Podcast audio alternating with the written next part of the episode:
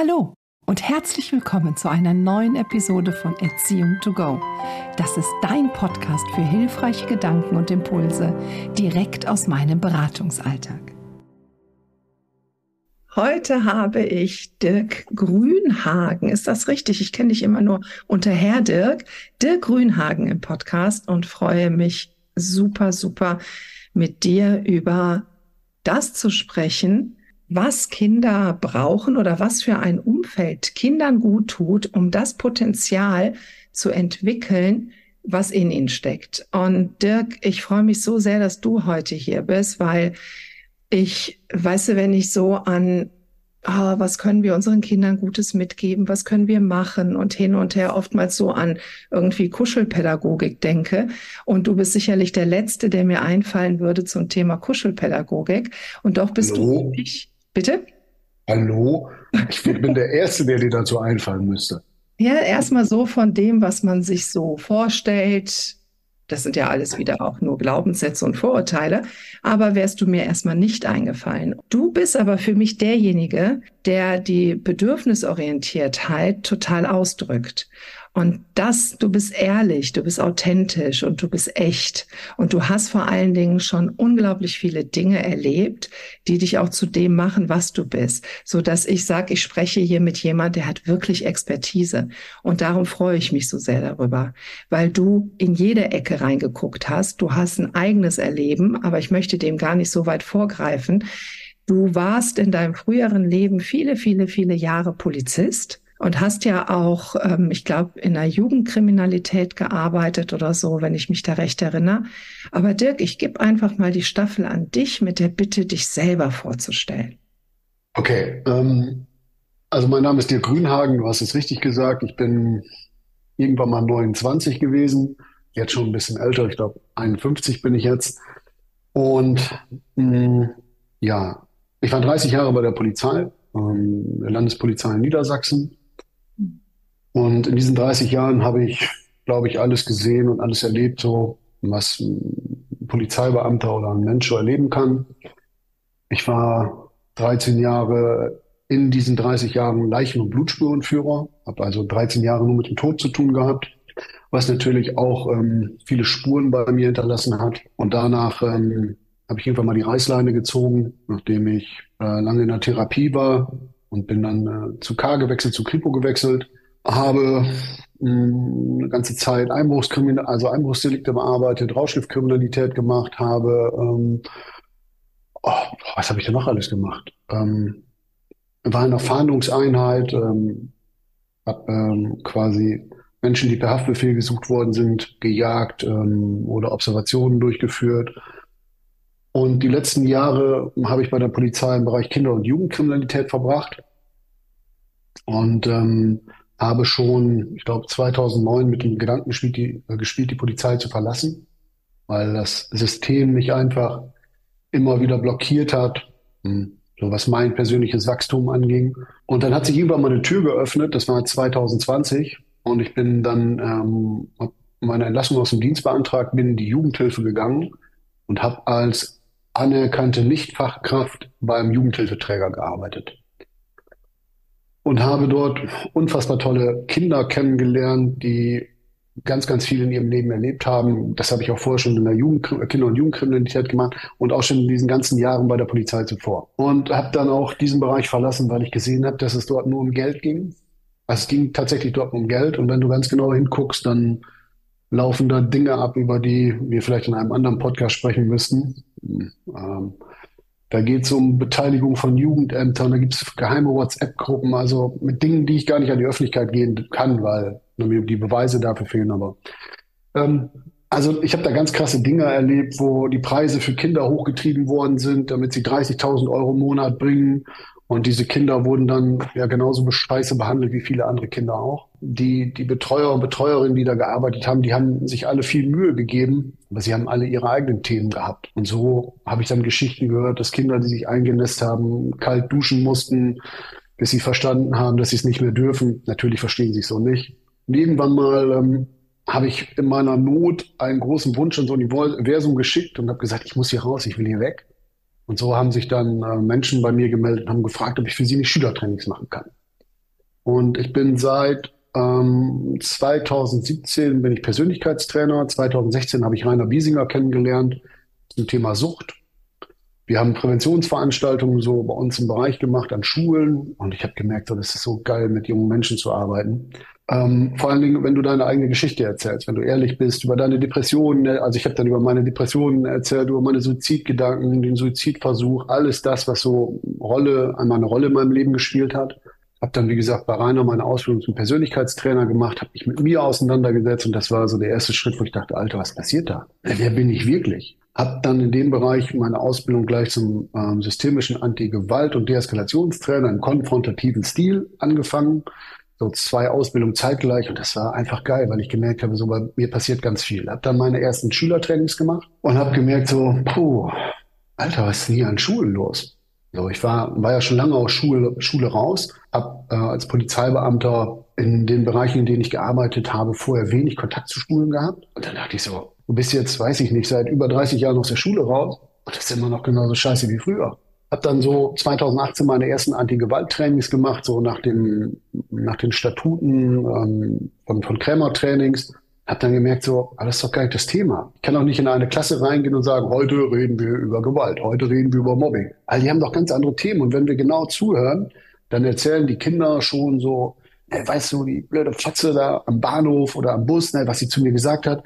Und diese Dinge, die kann ich doch mit in diesen Tag reinnehmen. Und das habe ich dann angefangen. Und ähm, habe, ich weiß gar nicht, mit wie viel tausend Schülern und Schülerinnen ich mittlerweile gearbeitet, gar keine Ahnung mehr. Ich habe irgendwann mal den Überblick verloren, weil es auch nicht wichtig für mich war, mit wie vielen ich gearbeitet habe. Ich weiß, dass es ganz viele waren.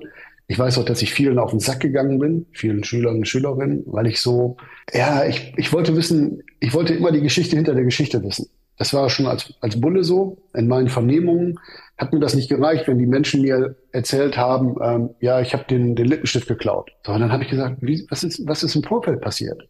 Ja, ich habe Stress mit meiner Mutter gehabt. Okay, was war mit deiner Mutter und dir? Geht das schon immer so? Ja, meine Mutter unterdrückt mich, bla bla bla. Und so ist ein ganz anderes Bild immer von den Täter oder Täterinnen entstanden. Ich habe gedacht so, Moment mal, was passiert hier für ein Scheiß? Wir, wir verurteilen Menschen für etwas, wofür sie am Ende nichts können.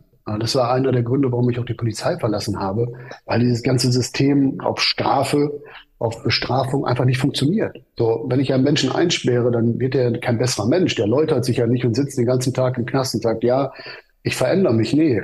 Ich habe mich Anfang des Jahres selbstständig gemacht, mache, ähm, habe dann bis zu den Sommerferien nur Schülertrainings gemacht, war, war jeden Tag irgendwo an einer Schule und immer einen Montag also jeden Montag im Knast in Bremen. Habe dort Antigewalttrainings mit äh, jungen Straftätern gemacht. Und auch da ist mir wieder aufgefallen, was soll der ganze Scheiß? Wir machen Antigewalttrainings oder reden mit denen über Gewalt, aber in Wirklichkeit geht es auch um eine ganz andere Geschichte. Und ich habe einen Jugendlichen oder einen jungen Heranwachsen gehabt, der hat mich vor zwei Tagen noch angerufen ein äh, Straftäter. Und er hatte schon 40 Stunden Anti-Gewalt-Training hinter sich und hat den Menschen immer noch auf die Fresse gehauen. So, und dann habe ich in der ersten Stunde haben wir so ein bisschen Anamnese gemacht, ein bisschen ähm, das Familiensystem kennengelernt und in der zweiten Stunde wusste ich, was sein Thema war. Und dann haben wir darüber gesprochen. Und dann kam das raus, ging um seinen Vater. Er hat gesehen, wie sein Vater seine Mutter geschlagen hat, wie sein Vater die Schwester missbraucht hat vor seinen Augen, der ist so unterdrückt worden, ist geschlagen worden. Alles ist doch kein Wunder, dass dieser Mensch sich so entwickelt, wie er sich entwickelt hat. So, dann wollte ich mit dem äh, im, im, Bereich EMDR arbeiten. Also so haben wir uns auch kennengelernt, Claudia und ich. Eines Tages ähm, saß ich bei Gunda Frei.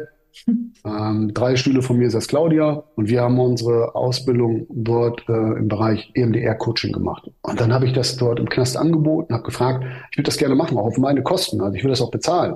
Und dann wurde mir dort gesagt, dass ähm, das im Vollzug nicht vorgesehen ist, Traumaarbeit. Und dann habe ich gedacht, dann ist das doch alles für die Katz, was ich hier tue. Und dann wurde mir dort hinter vorgehaltener Hand gesagt, ja, letztlich ist das alles für die Katz, was wir gerade hier machen. So. Und dann habe ich das beendet und habe mir eine Auszeit gegönnt und habe gesagt, ich habe auf diesen ganzen Scheiß keinen Bock mehr. Ich habe auch keinen Bock mehr auf Schule, weil Eltern immer wieder ähm, im Hintergrund agieren. Ähm, es ist unfassbar, was, was Eltern mit ihren Kindern machen, wie Eltern ihre Kinder benutzen, um ihre eigenen Bedürfnisse zu stillen, die sie selber nie stillen konnten. Es ist unfassbar schrecklich, was ich manchmal bei Lehrkräften sehe, die einfach überfordert sind, die so fertig sind, die mit ihrem, die selber so viele Themen haben. Und also habe ich mich irgendwann mal auch aus Schule zurückgezogen. mache nur noch ähm, ähm, MDR-Coachings, arbeite mit, mit Erwachsenen. Natürlich, wenn Jugendliche oder Kinder zu mir kommen, arbeite ich auch mit denen. Auch ich habe das häufig, dass Eltern mich anrufen und sagen, mach mal mein Kind heil. Dann sage ich so, weißt du was, wo klemmt das gerade bei dir? Das funktioniert nicht, weil das ist ein ganzes System. Ne? Wir sprechen über transgenerationale Traumata, über die Geschichten, die Eltern nicht aufgearbeitet haben. Und egal, wo ich hingucke, merke ich immer mehr so, Alter, genau das ist das Thema. Räum deinen scheiß Keller auf und dann verändert sich was. Und da sind wir auch beim Thema. Ähm, Bindung entsteht, also Bindung ist für Kinder das Wichtigste. Wenn ich so an meine Kindheit zurückdenke, Ne, ich bin auch mit dieser schwarzen Pädagogik groß geworden. Das Kind muss schreien, dann große Lungen und ähm, hat dann ganz viel Kraft dann und so, so eine Scheiße. Ich bin von Oma zu Oma gegeben worden, weil meine Mutter arbeiten musste. Die hatte keine Zeit dafür. Ich habe mitbekommen, wie meine Eltern miteinander umgegangen sind. Das, das war einfach nur kalt immer wieder. Und ich habe gesehen, wie mein Vater meine Mutter geschlagen hat.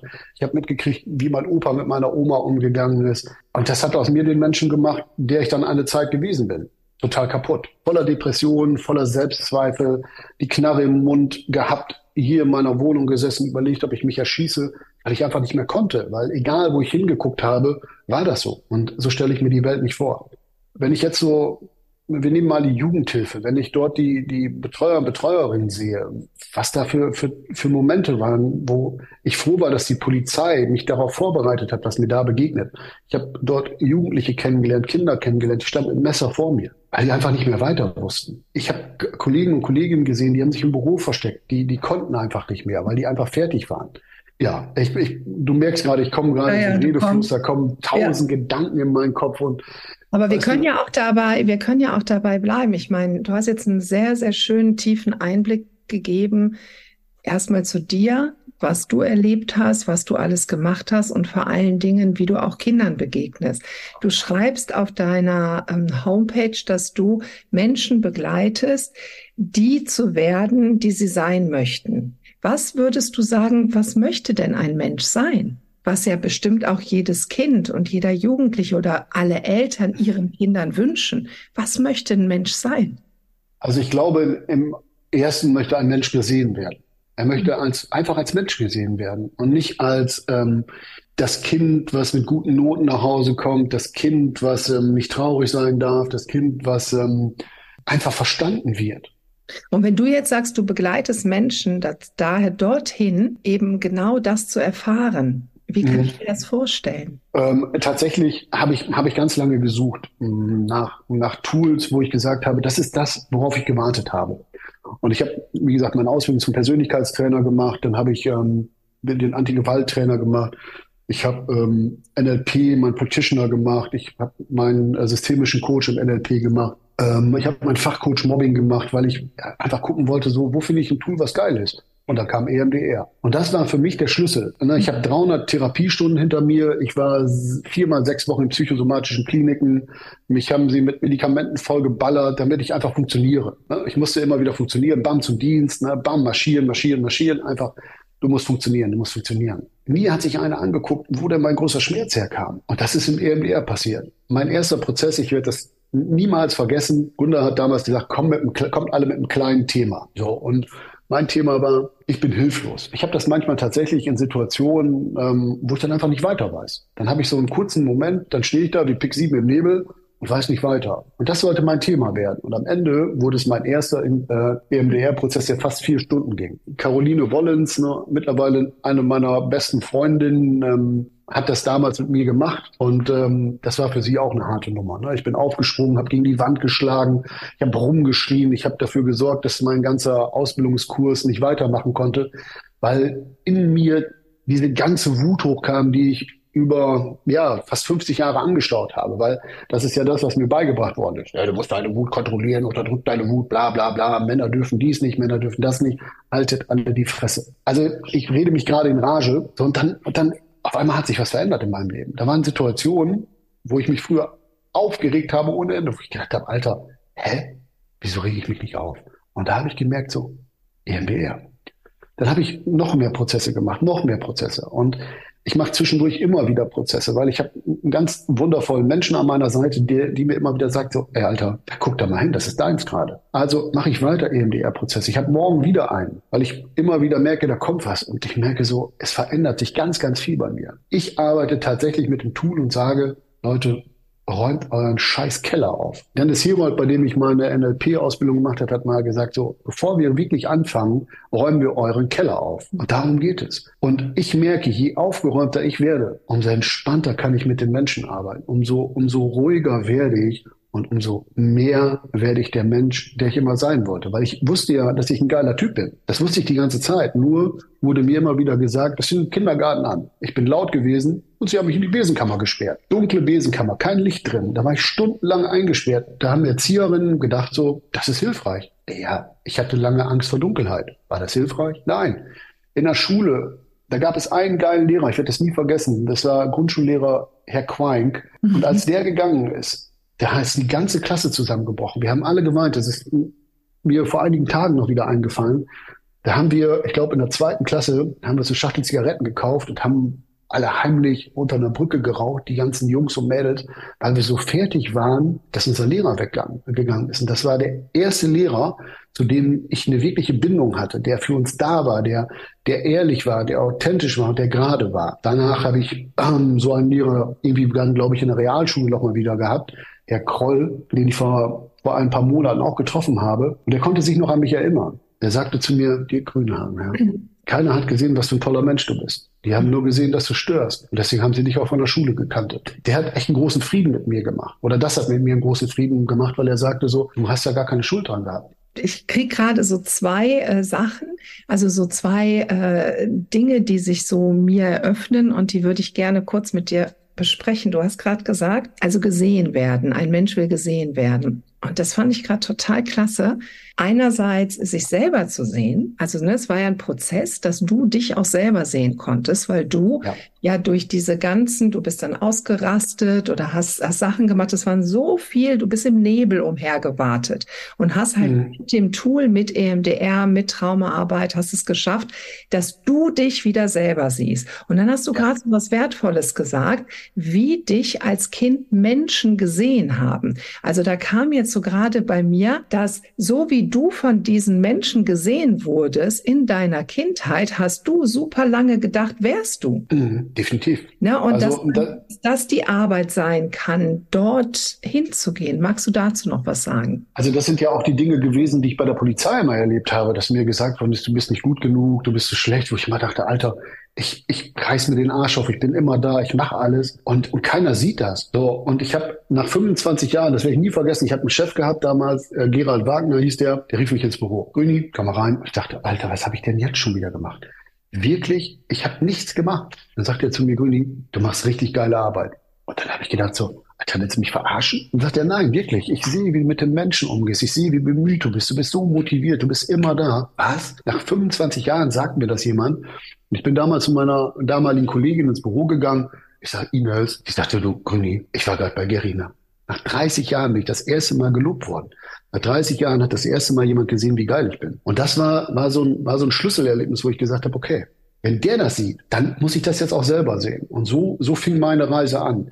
Und dann gab es noch eine Beschuldigte, eine junge Frau, gegen wir die, wir haben damals ein großes Ermittlungsverfahren im Rauschgiftbereich gehabt. Sie war so ein Bunker für einen äh, Iraner damals. Die war damals, ich glaube, 17 oder 18 Jahre alt. Und ähm, wir haben dann die Wohnung von ihr durchsucht. Ich habe sie dann vernommen und ich habe ihr damals schon gesagt, so wie ihr Leben weitergeht, wenn diese Reise so, wenn sie diese, diesen Weg so fortführt. Und weiß ich, anderthalb Jahre später kriegt die über Facebook eine Nachricht. Hallo Herr Grünhagen, haben Sie mal Zeit für mich? Und ich sag, ey, wie will Sie denn? Und dann ist sie zur Dienststelle gekommen, hat mir Abschlusszeugnis hingelegt, 1,8 und so. Und die sah total gut aus, sah richtig fresh aus und war am Strahlen und so. Ich sag so, was willst du denn hier? Willst du hier ein bisschen angeben, so mit deinem Zeugnis oder so? Nee, ich wollte mich bei Ihnen bedanken. Ich sag, wofür? Wenn Sie nicht gewesen wären, dann wäre mein Leben nicht so verlaufen. Und dann habe ich gedacht, so geil. Und das will ich, will ich immer mehr haben. Und so habe ich angefangen, an meiner Persönlichkeit zu arbeiten. Und das habe ich dann damals mit, mit Rainer Biesinger gemacht, hier dem Heavy Metal Coach, ähm, der Wahnsinnige, der mir einen dezenten Tritt in meinen Arsch gegeben hat, gesagt hat, wenn du so weitermachst, dann werden wir uns nie wiedersehen, weil du dich dann irgendwann mal von der Welt machst. Und durch diesen dezenten Tritt in den Arsch, so wie er es immer genannt hat, ähm, hat sich bei mir ganz viel bewegt. Und ähm, so habe ich die Möglichkeit bekommen, mich selber zu sehen, zu sehen, wer ich bin und mich mit mir auseinanderzusetzen und zu verstehen, dass ich gar nichts dafür kann, dass Menschen mich so sehen sondern das ist ihre eigene Sache und ihr eigenes Ding. Und das ist so heute, Ulrich Krämer hat mal damals in einer Anti-Gewalttrainer-Ausbildung zu mir, zu uns gesagt, wir, wir müssen das Verhalten von den Menschen trennen. So, und das ist das, was ich auch bei der Polizei schon im Vorfeld immer gemacht habe. Mir ist das scheißegal, wer vor mir gestanden hat. Ob der Typ eine, eine, eine Kutte anhatte oder ob der Typ eine Glatze hatte oder ob der ein Linker oder ein Punk oder scheißegal was war. Wenn der freundlich zu mir gewesen ist, bin ich total freundlich zu dem gewesen. Und ich habe den Menschen nie dafür verurteilt, wer er war, weil ich ja weiß, wie sich das anfühlt, wenn du einfach verurteilt wirst.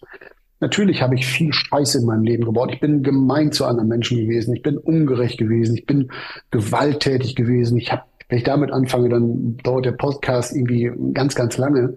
Und heute, wenn ich das so alles reflektiere und dahin gucke, was alles gewesen ist, dann weiß ich, das hat alles gar nichts mit mir zu tun gehabt, sondern es hat mit den Erfahrungen zu tun gehabt, die ich als kleines Kind gemacht habe. Ja, und da sind wir wieder bei dem Thema Bindung. Wie wichtig das ist. So, wenn ich als Säugling schreie, dann schreie ich nicht, weil ich meinen Eltern auf den Sack gehen will, sondern dann schreie ich einfach, weil ich in deren Arm will oder weil ich die Windel voll habe oder weil ich Hunger habe. Und genauso ist das, wenn ich in der Schule bin oder wenn ich irgendwo anders bin. Ich schreie doch nicht, weil ich den Lehrern auf den Sack gehen will. Ich nerv die doch nicht, weil ich die stören will, sondern weil ich einfach doch nur gesehen will. Und ich will doch, dass meine Bedürfnisse, die ich habe, auch in dem Moment gesehen werden. Und was passiert, wenn sie nicht gesehen werden? Oh, dann kommt dieses, dieser kleine Teufel in den Menschen hoch und dann machen sie Sachen, wo sie dann irgendwann mal denken, Alter, was hast du denn da gemacht?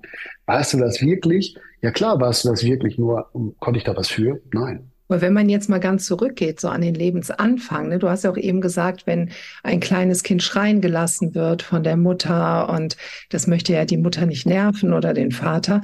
Aber es gab ja damals noch pädagogische Ansätze, eben man lässt Kinder schreien, es gibt nur alle vier Stunden die Flasche, die Lungen, die wachsen.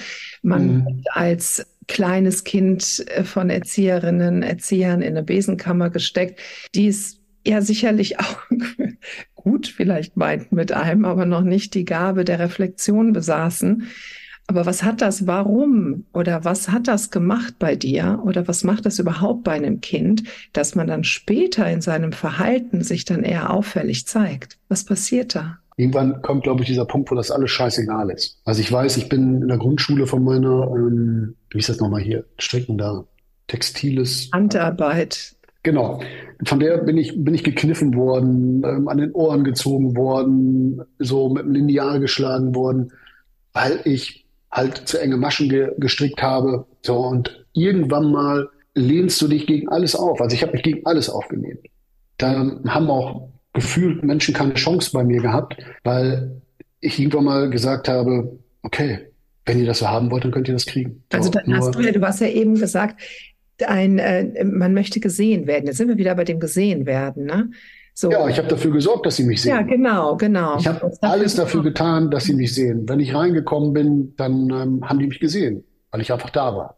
Man hätte ja auch sein, sagen können, oh Dirk, irgendwie du, das ist ja, das ist krass, wie du strickst, so, ne? Du machst die Maschen so eng.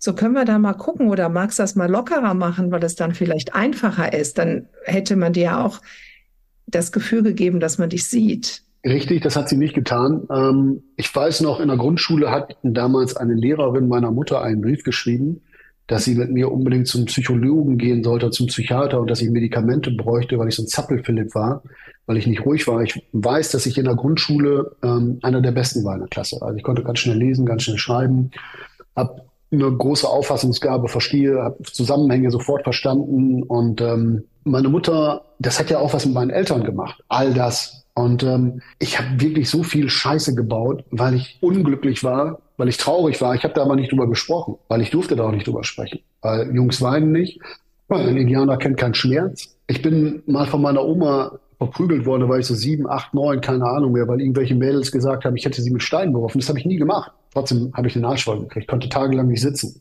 Und sie hat mal zu mir gesagt, wer weiß, wofür es gut war. Und all das hat dazu geführt, dass so eine, so eine ganz harte Schale entstanden ist. Eine ganz, ganz harte Schale. Und ähm, ich habe niemanden gezeigt, wie ich mich fühle. Gar nicht. Ich bin irgendwann, glaube ich, auch, habe ich so Phasen gehabt, wo ich sehr böse war, wo ich ein böser Mensch war.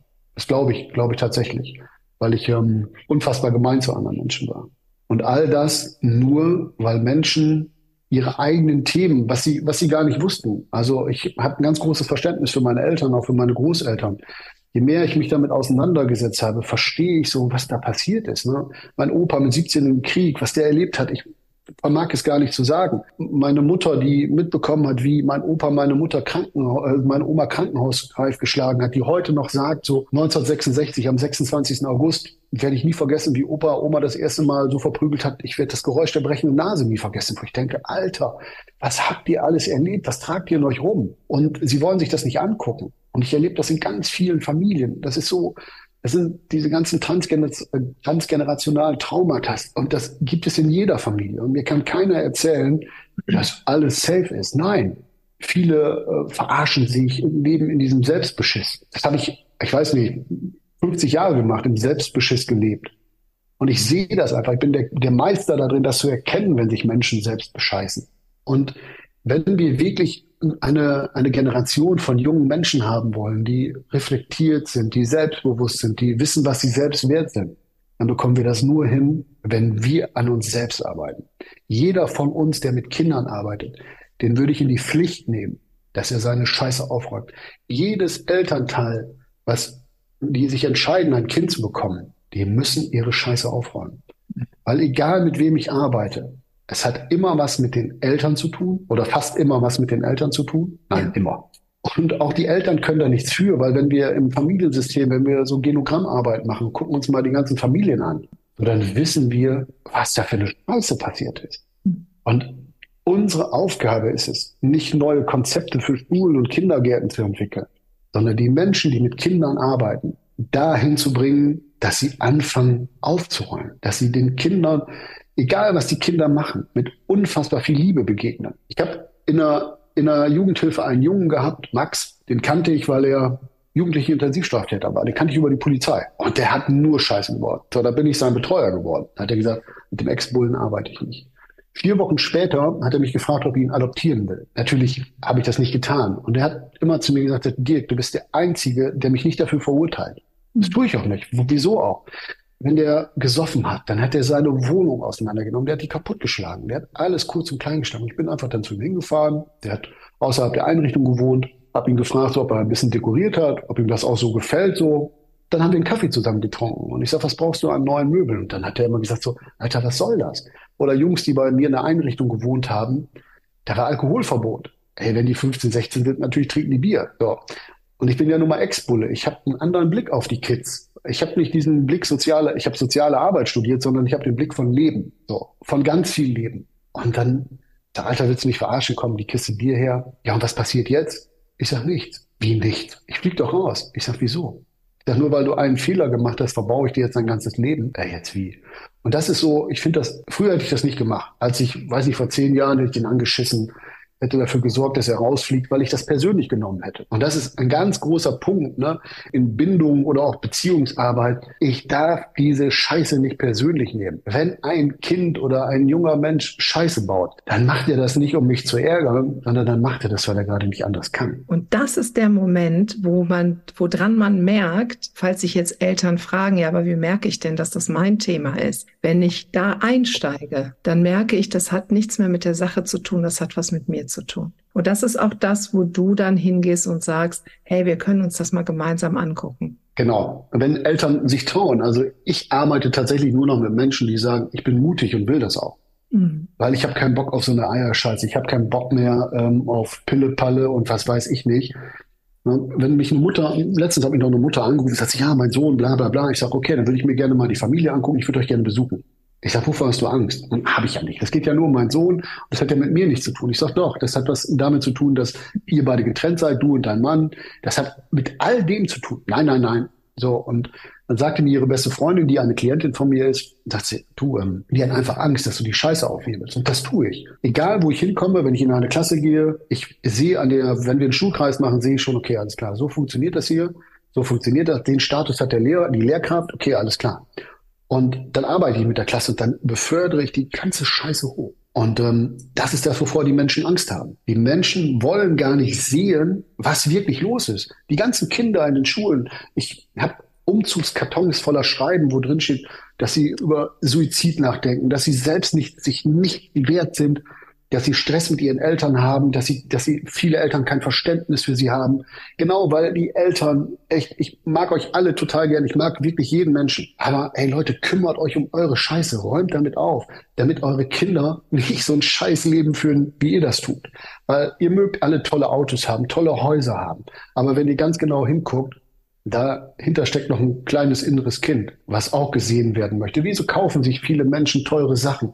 Wieso kaufen sie sich geile Klamotten? Wieso protzen sie mit all dem? Weil da sitzt ein kleiner Fünfjähriger, der sagt, hey, guck mal, ich habe mir ein neues Auto gekauft. So, und es geht gar nicht um den 40- oder 45-jährigen Mann. Es geht ums auch die werden. Genau, es geht immer nur ums Gesehen. Guck mal, mein Haus hier, ich habe ein neues Haus. Ja, ist doch scheißegal, ist doch gar nicht wichtig. Guck doch mal an, was du für ein geiler Typ bist. Und das ist jetzt auch die, das finde ich gut, dass du das gerade sagst. Es ist ja ein Thema, was quer durch alle sozialen Schichten geht. Es geht jetzt, also ich würde gerne hier klarstellen, dass es jeden betrifft. Es geht nicht um soziale Randgruppen oder die, die besonders viel Scheiße erlebt haben in ihrem Leben, sondern das kann genauso gut bei der Doktorfamilie vorkommen, wie es eben auch im sozialen Brennpunkt ist. Dazu kann ich auch was sagen. Diese 30 Jahre Polizei haben mir gezeigt, dass es gar keine Unterschiede gibt ob du reich bist, ob du arm bist, ob du schlau bist oder ob du halt nicht ganz so schlau bist. Also manchmal habe ich mich gerade so in, in sozialen Brennpunktfamilien wohler gefühlt als wir in dieser Doktorsfamilie, weil die nicht ehrlich waren. Ja, weil du da also, wenigstens Authentizität erlebst, ne? Genau, so, und die sind ehrlich, die schreien sich an und sagen, halt die Schnauze, du Schlampe. Und, und das machen die Familien, die nach außen hin natürlich ein, guten, ein gutes Standing haben wollen. Das wollen natürlich ganz viele Familien. Die machen das im Verborgenen. Und das ist, oh, was ich da für Dinge erlebt habe, ähm, ja, und das okay. sind ja auch oft Punkte, wo wirklich Kinder nicht gesehen werden. Da ist zwar alles in sehr viel Nettigkeit verpackt nach außen hin. Da gibt es halt hm. Sachen, aber da ist ja. das vielleicht verplant, da ist das, da, da, da erwartet man etwas von seinem Kind und das möchte vielleicht irgendwie was ganz anderes, sondern wirklich dieses gesehen werden. Ich finde das ein unglaublich schönes Bild. Und wenn ich das jetzt so, so mitbekomme, du hast so schön deine eigene Geschichte erzählt. Und was ich jetzt so daraus höre ist, da gab es eine Zeit, also ich hatte gerade so das Gefühl, du gehst so wirklich Stufen durch, so eine Zeit, wo du auch sauer und wütend warst, oh, wo verletzt definitiv. warst, wo du auch gegen Alles deine Menschen war es, gegen System war es, gegen, gegen, gegen, gegen, so richtig Kampf. Das hat man eben richtig gespürt. Dann kam etwas von, ich strecke alle Viere von mir, ich kann einfach nicht mehr. Und dann sah es für mich aus, dann ging es an der anderen Seite wieder hoch. Und da genau, kam so ja. viel Weichheit in deine Stimme, da kam so viel Offenheit, aber ich hatte das Gefühl, da ist auch dieser Konflikt und da ist auch dieser Groll mit den Menschen nicht mehr. Ich höre ganz viel Vergebung, ich höre ganz viel. Ja. Ich kann das ja. da stehen lassen, weil es nicht mehr Teil von mir ist. Ich kann jetzt ganz auf mich gucken. Und deswegen kannst du auch zu diesem, also wie toll, du kommst da zu diesem jungen Mann hin, der die Bude zerkleinert hat und denkst, ey, geile Deko. Was brauchst du? Genau. Das ist ja was ganz anderes, als er erwartet hat. Und das, wo du gerade sagtest, das kannst du nur, weil du nicht persönlich angegriffen bist. Ich mache ja Eltern, also ich arbeite ja mit Eltern von kleineren Kindern, also so Erziehungscoaching und Begleitung. Und bei mir gibt es auch keine Erziehungstipps, weil ich denke, es ich, alle Eltern wissen ziemlich gut, wie sie mit ihren Kindern umgehen, wie sie ihre Kinder einfach nur lieben können und einfach ja. nur sehen und begleiten. Ich ja. bin dann auch eher dafür, dass ich gucke, was hindert euch daran? Was ist auf dem Weg dorthin? Was ist da verborgen? Und da sind wir bei unserem tollen Tool mit EMDR. Schaffen wir es, dorthin zu gucken, an die Themen der Leute zu kommen, die wegzuräumen. Und dann gibt's einen anderen Blick. Da gibt's ein anderes Gefühl. Du hast eben gesagt, du hast auf einmal dich in bestimmten Situationen nicht mehr so aufgeführt, wie es früher gemacht hast, nach dieser vier Stunden EMDR-Sitzung. Mhm, ja. Da war auf einmal etwas in deinem Gefühl anders. Natürlich ja. war die gleiche Scheiße immer noch da, alles war da, aber du hattest andere Handlungsoptionen. Genau, ja. Das halt Menschen dann wirklich äh, da mitzugeben. Und du gehst in die Klassen, du arbeitest mit Kindern und du siehst sie. Ja, und, und ich sehe auch genau diese Kinder, die so heftig sind, weißt du, also wo, wo die Lehrer sagen, ja, die Lehrkräfte sagen, wir haben hier in der Klasse, ich will das gar nicht wissen, sage ich denen, ich, ich sehe das, also ich sehe diese Kinder und die ähm, oder die jungen Menschen und mit denen gehe ich auch sofort, suche ich Augenkontakt und wenn die dann anfangen, irgendwas zu machen, ähm, dann sage ich denen, komm, lass mal kurz rausgehen, wir müssen mal kurz reden. Und dann sage ich denen das auch und sage denen, pass auf, was ich hier sehe, ist ein total geiler Typen. Also ich mag dich. Ich habe dich gesehen und wusste, du bist ein geiler Typ. Und ich mag dich einfach. Nur, wie, wie soll das hier zwischen uns beiden laufen?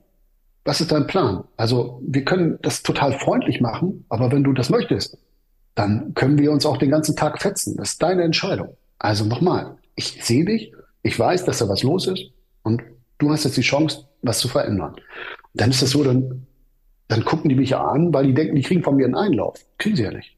Und das verändert schon wieder was im ganzen Klassensystem. So, und ähm, alleine dieses gesehen werden, ne, ihnen zuzuhören und ehrlich zu ihnen zu sein, zu sagen, hey, ne, mein Name ist dir Grünarm und das und das habe ich in meinem Leben erlebt.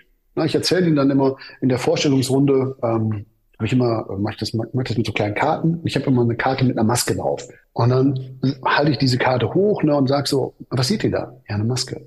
Hm. Ach, was für eine Bedeutung könnte diese Maske haben? Äh, und dann kommt das wirklich in jeder Klasse, dass irgendeiner sagt, ja, das ist die Maske, die, die wir jeden Tag tragen. Ja, genau. So. Und also ich arbeite mittlerweile nicht in Schulen, weil ich da keinen Bock mehr drauf habe. Ich habe jetzt wieder einen Auftrag angenommen und ich, da läuft im Hintergrund so viel. Das sind Eltern, das ist eine Grundschule. Das sind Eltern, die, die haben Konflikte miteinander. Die Eltern, die übertragen das auf die Kinder und das ist so, ich will das nicht mehr. Also ich habe da echt keinen Bock mehr drauf. Weil also quasi bei den Kindern irgendetwas retten, damit das ganze System funktioniert. Aber du siehst, das geht nicht, weil da drüben. Du hast gar keine Chance. Da drüben die, die, läuft der See leer und ich soll hier irgendwie irgendwelche. Also es ist ja wie, wie wenn du mit einem Eimer immer wieder Wasser ins Meer zurück. Das. Genau so ist das, weißt du, ich sehe, ich, ich sehe, dass sie doch wieder in ihre Scheiße zurückgehen müssen. Ja. Die müssen wieder in ihre Familien zurückgehen, wo, wo die Eltern sich streiten vor ihren Kindern, wo sie sich anschreien oder, oder keine, keine Liebe herrscht. So. Mhm. Und das ist so, das mag sich jetzt total abgedroschen anhören, aber Liebe ist das, was diese Welt verändern kann. Und ähm, das fängt bei mir selbst an. So, und ich weiß, da habe ich auch noch ein bisschen dran zu arbeiten. So, das weiß ich. Ne? Deswegen habe ich morgen einen EMDR-Prozess, weil ich das immer wieder merke. So, das ist, manchmal fehlt mir das einfach, weil ich das, ich habe gar keine Vorbilder gehabt. Und da sind wir beim nächsten Thema. Kinder brauchen Vorbilder.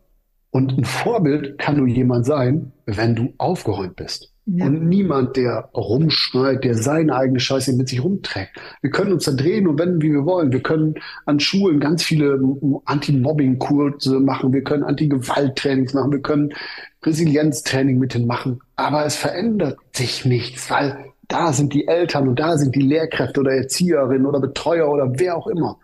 Und solange dort nichts passiert, ist alles so es bringt keinen weiter, weil diese ganzen Trainings gibt es ja schon seit ganz vielen Jahren. Das gibt es ja schon, ich weiß nicht, wann Anti-Aggressionstraining entwickelt worden ist, vor 20, 30 Jahren. Aber wirklich was verändern tut sich doch nicht. Mhm. Da kann man sich die Scheiße angucken. Und das hat der junge, das hat der junge Mann im Knast zu mir gesagt, der Herr Grünhagen. Die sind der Erste gewesen, der sich diese Scheiße angeguckt hat. Genau, und darum geht's doch. Guck dir doch mal die Scheiße an. Dafür braucht es aber Menschen wie dich und mich, die mutig sind sich da hinstellen und sagen, hey, weißt du was, ich gucke mir das mit dir an und ich begleite dich durch deine Scheiße, weil ich weiß, was Hölle ist. Also ich selber weiß, was Hölle ist. Hm. Ich weiß das für mich. Du kennst ja auch die gewaltfreie Kommunikation. Oh, leck mich doch. Rosenberg. Gut, aber Marshall Rosenberg war derjenige, der früher im Knast gesessen hat und mit den Leuten und die das erste Mal wirklich gesehen hat. Das ist, das ist, weißt du, es gibt so viele Methoden. Ja. Und ich finde immer, dass die Menschen, die diese Methoden entwickelt haben, genau die Menschen sind, die diese Methoden umsetzen können. Im AAT gibt es den heißen Stuhl. Den kann aber nur der umsetzen, der ihn auch entwickelt hat. Weil die anderen, die es machen, ihre eigene Scheiße immer wieder mitbringen. Und ich finde, gewaltfreie Kommunikation, ich höre das immer wieder, boah, dir, du musst. Nein, will ich nicht. Weil weil es geht darum, was wir lernen dürfen, ist traumasensibel mit den Menschen zu sprechen. Dass, dass, dass der Schlüssel, also meine innere Haltung ist der Schlüssel zu, zu einer guten Beziehung, meine, meine innere Haltung ist der Schlüssel zu allem. So wie ich mich fühle, das transportiere ich doch auch nach draußen. So, wenn ich, ich sage das den Kindern auch mal, wenn ich mich wie eine Wurst fühle, dann sehen alle immer eine Wurst. Mhm. So, das ist ja so. Weil wir bringen ja immer unsere eigene Geschichte mit. Jeder Mensch hat seine eigene Geschichte und ich lerne eine Methode und dann, ähm, wenn ich die genauso durchziehe, dann kann ich das ja trotzdem nicht, weil da ist ja das Gefühl, die Erfahrung von Marshall Rosenberg. Das ist ja alles mit in dieser Methode mit drin. Ich höre mir gerade ähm, von äh, Dr. Peter Levine Trauma und Gedächtnis an. Mhm. So, ähm, Somatic Experience. Finde ich total geil, Hammer. Und ähm, aber auch da wieder, da ist ja seine ganze Erfahrung, die er über Jahrzehnte aufgebaut hat. Da, da bin ich ja gar nicht, und die, die anderen Menschen, die danach arbeiten, sind ja auch gar nicht da. Also verändert sich das ja immer. Also es ist eine Methode, aber ich als Mensch bringe ja meinen eigenen großen, also den größten Anteil damit rein. Und somit ähm, das Thema gewaltfreie Kommunikation ist immer mal wieder Thema für mich, nur ist es kein Weg für mich. Weil es geht darum, ehrlich zu den Menschen zu sein. Und wenn ich jemanden angucke und ähm, das sind Situationen und der, der erzählt mir was und das berührt mich so sehr, dass mir die Tränen laufen, dann ist das doch das Ehrlichste, was ich machen kann. Und das ist das, was ich, was ich auch als Bulle ganz häufig hatte, dass vor mir Leute gestanden haben und dann habe ich die angeguckt und habe gespürt, wie traurig die waren. Dann ist mir eine Träne gelaufen und habe gesagt so, was, was denn los? Und dann habe ich gesagt so, ey, Alter, ich merke, was gerade bei dir los ist. Ja. Und das verändert wieder was, weil ich ihn nämlich sehe. Und das trotz, trotz des Deliktes, weil oft werden die Menschen ja aufgrund des Deliktes in eine Schublade gepackt und dann sind die drin. Und entweder kannst du das oder du kannst das nicht. Und wenn du das nicht kannst, dann fühlt sich der Mensch auch nicht gesehen. Das, da kannst du so viel Glitterflitter drumherum packen, wie du willst, aber der Mensch fühlt sich nicht gesehen. Und das wollte, deswegen habe ich Marshall Rosenberg eben mit reingebracht. Der hat es geschafft, das auch wirklich so zu fühlen. Bei den Menschen, die wirklich ganz, ganz schlimme Delikte hatten, da zu sitzen und sagen, hey, aber ich sehe dich und ich sehe nur dich. Genau, ja. Mich hat das nie interessiert, was diese Menschen für Delikte vorher begangen haben. Oder auch, wenn ich mit Klassen arbeite, wenn ich im Knast gearbeitet. Ich wollte keine Unterlagen haben. Ich bin da reingegangen, habe mich, habe die Menschen kennengelernt und habe mir mein eigenes Bild davon gemacht. Und habe ein Gefühl dafür bekommen. Und darum geht es. Weißt du, auch mit der Sprache. Wir haben gestern Morgen mit zwei, mit den beiden Hunden dort gesessen und ich habe dann so voller Liebe, was weiß ich, Erdbeerplantage gesagt, äh, Kerzenwachs und die Hunde standen vor mir und haben sich einfach gefreut, weil es meine Stimme war und das, was sie gefühlt haben. Es geht nicht um die Worte, sondern wie ich etwas sage und das hast du ja gerade auch gesagt. Wenn ich, ich kann auch zu dir sagen, hey, na, kleines Arschloch, alles okay bei dir? Und so, du lächelst. Ne? Mhm. Und, und darum geht es auch, einfach ehrlich zu sein. Und ehrlich kann ich meines Erachtens nur sein, wenn ich die Scheiße aufräume. Ja, okay. Oh Mann, ist das schön, mit dir darüber zu reden. Und man kommt irgendwie noch eine Etage tiefer, noch eine Etage tiefer. Ich denke, wir machen jetzt einen Cut hier, weil ich finde, das ist sehr rund. Es geht um gesehen werden. Es geht darum, wirklich den Menschen zu sehen. Aber auch, dass der Mensch, also so für die Erwachsenen, zu gucken, wie schaffst du es, dass du dich selber überhaupt erstmal siehst? Und dass wir Kinder dazu begleiten, dass wir sie sehen, dass wir sie einfach nur sehen und sagen, hey, du bist gut so, wie du bist. Ich würde mhm. dir aber gerne das Schlusswort geben, lieber Dirk. Ähm, welches Schlusswort hätte ich denn? Also das, was ich schon die ganze Zeit immer wieder sage. Das ist die Erfahrung, die ich gemacht habe. Wenn wir was verändern wollen, dann können wir tausend Programme machen, tausend Methoden lernen. Nur bringt uns das alles nicht weiter. Es bringt uns erst weiter, wenn wir anfangen, ehrlich zu uns zu werden und hinzugucken, wer bist du wirklich. Auch ich bin immer mal wieder fake. Das merke ich ja selber. Also weiß ich so, okay, ich habe an mir zu arbeiten. Und ähm, Dennis Herold hat mal zu mir gesagt, sagte Dirk, das, was ich so an dir schätze, ist, dass du dich darauf freust, dir deine Scheiße anzugucken. Ja, genau, weil ich weiterkommen will. Weil ich schon lange weiß, dass ich kein Arschloch bin, so mich, wie mich viele Menschen früher gesehen haben. Und ich habe so lange dafür gebraucht, um dahin zu kommen, wo ich jetzt bin. Und ich wünsche den, den ganzen Menschen auf dieser Welt, dass sie, und die ganz, gerade den kleinen Menschen wünsche ich, dass es Menschen in ihrem Umfeld gibt, die auch sich auf den Weg machen und sich mit ihrer Scheiße auseinandersetzen, damit diese Kinder und diese jungen Menschen einfach zu wundervollen, großen Menschen werden können, die diese, diese Rucksäcke, die wir ihnen mitgeben, gar nicht mehr tragen brauchen die ihre eigenen Rucksäcke packen können und dann ihre ganzen Sachen da reinschmeißen können. Alles, was schön ist. Natürlich wird uns mal die Scheiße begegnen. Aber auch darauf können wir Menschen vorbereiten. Und, und das ist so wichtig, ne? ehrlich zu sein zu uns selbst und uns selbst zu lieben. Und wenn ich mich selbst liebe, diese Momente, ne, die sind ja immer wieder da. Das sind so geile Momente, weil mir dann scheißegal ist. Dann könnte ich auch, weiß ich nicht, im Kanarienvogelkostüm auf die Straße gehen, weil es mich nicht interessiert, was andere Menschen über mich denken. Und, und wenn ich meinen Kindern das vermitteln kann, dann ist Mobbing kein großes Thema mehr. Dann ist Gewalt kein großes Thema mehr, weil mich das dann nicht mehr interessiert. Wenn ich meinem Kind so viel Kraft und Stärke und Resilienz mitgebe, weil ich einfach so ein toller, erwachsener Mensch bin, dann sitzt mein Kind da und dann sagt ihm jemand, hey, du bist aber hässlich. Und dann kann das Kind einfach nur lächeln und wissen so, ja, es geht gar nicht um mich. Nein, das andere Kind ist traurig. Wie kann ich dem anderen Kind helfen? Es gab mal so einen Zeitungsartikel, da stand Mitgefühl statt Matheunterricht. So, das war die Überschrift für so einen ähm, Workshop, den ich gemacht habe. Und darum geht's ja. Das tun sie alle. Die fühlen alle. Mhm. Ja. ja, mega. Das ist ein sehr, sehr, sehr schönes Schlusswort. Mitgefühl statt Matheunterricht. Mehr müssen wir nicht sagen. Dirk, ja, danke dir. Ja, danke dir. Ich werde hier unter dem Podcast alle Informationen zu dir runterpacken, also dass man auf deine Homepage findet, dass man zu dir findet, wenn man Kontakt mit dir aufnehmen möchte oder ne, so irgendwie weitere Fragen. Bitte. Aber nur Leute, die wirklich mutig sind. Nur ich habe keine Zeit für Leute, die schwätzen wollen oder so. Und wirklich die, die Eier haben, die den Mut haben und sagen, ja, ich setze mich mit meinem Leben auseinander. Die können sich gerne melden, der Rest so, du meldet euch da, wo ihr Lust habt, aber dann nicht, bitte nicht bei mir.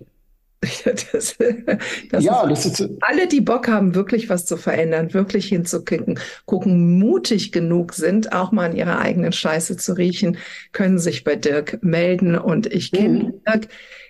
Ich habe ihn erlebt. Er kriegt ein Bündel Authentizität und ja, es wird mitunter unangenehm, aber man fällt nicht und man wird wieder aufgefangen. Und wenn man erstmal da durch ist, dann steht man so sicher auf seinen Beinen. Und ja, Dirk, tausend, tausend Dank.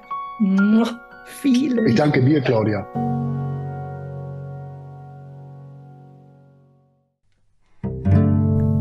Auch in der nächsten Podcast-Folge gibt es weiteren Input. Denke daran. Mit Haltung, Herz und Seele begleitest du intuitiv richtig. Du und dein Kind seid nämlich bereits wundervoll. Du willst keine Infos verpassen? Dann abonniere den Erziehung to go Podcast.